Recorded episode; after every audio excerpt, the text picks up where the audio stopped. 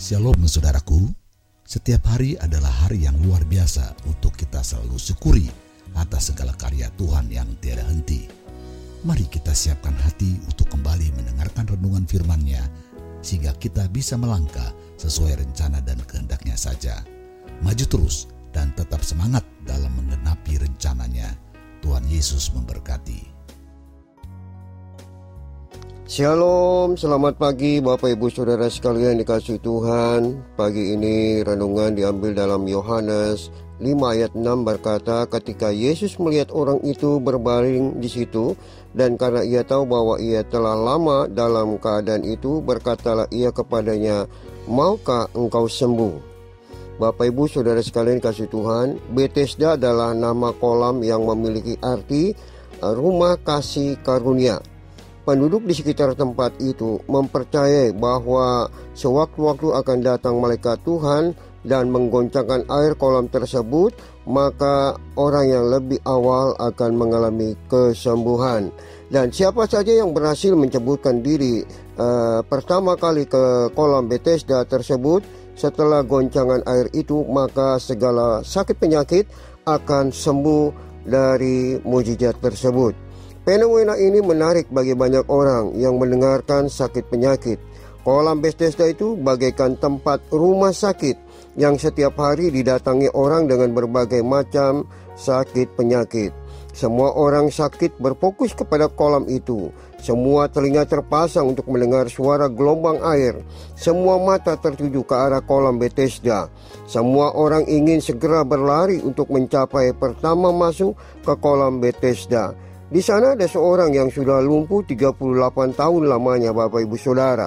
Berada di dalam kolam Bethesda untuk menanti kesembuhan yang diharapkan dari orang lumpuh tersebut.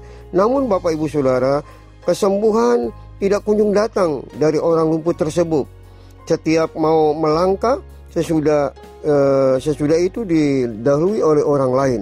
Orang lumpuh ini setiap hari uh, berada di kolam Bethesda dan selalu berharap mendapatkan sebuah mujizat dari kolam air Bethesda tersebut.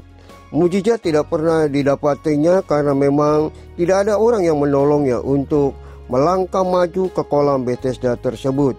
Pada akhirnya Bapak Ibu Saudara sekalian, orang lumpuh itu berjumpa dengan Yesus.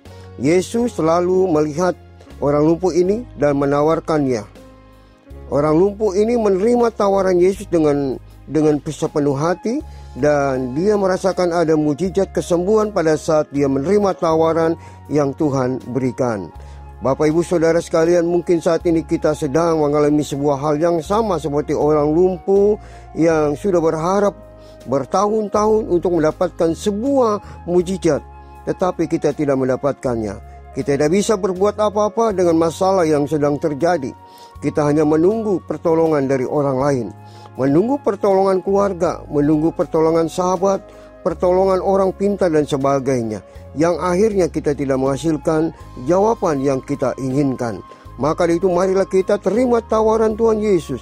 Yang akan menolong masalah kita, yang menolong sakit penyakit kita, yang menolong persoalan kita, bahkan beban berat kita, Tuhan akan pikul bersama dengan Tuhan Yesus.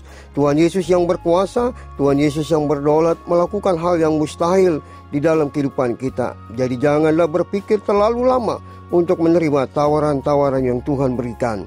Yesus berdiri di hadapan kita dan sedang menawarkan sebuah mujizat dan biar mujizat atas kehidupan kita itu boleh terjadi saat kita menerima tawaran tersebut.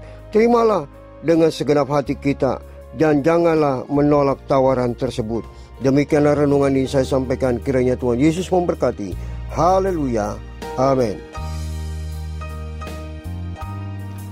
Marilah kita membagikan renungan ini ke semua orang yang kita cintai agar mereka pun mendapat kekuatan baru dan menerima berkat saat mendengarkannya. Sampai jumpa esok hari. Tuhan memberkati.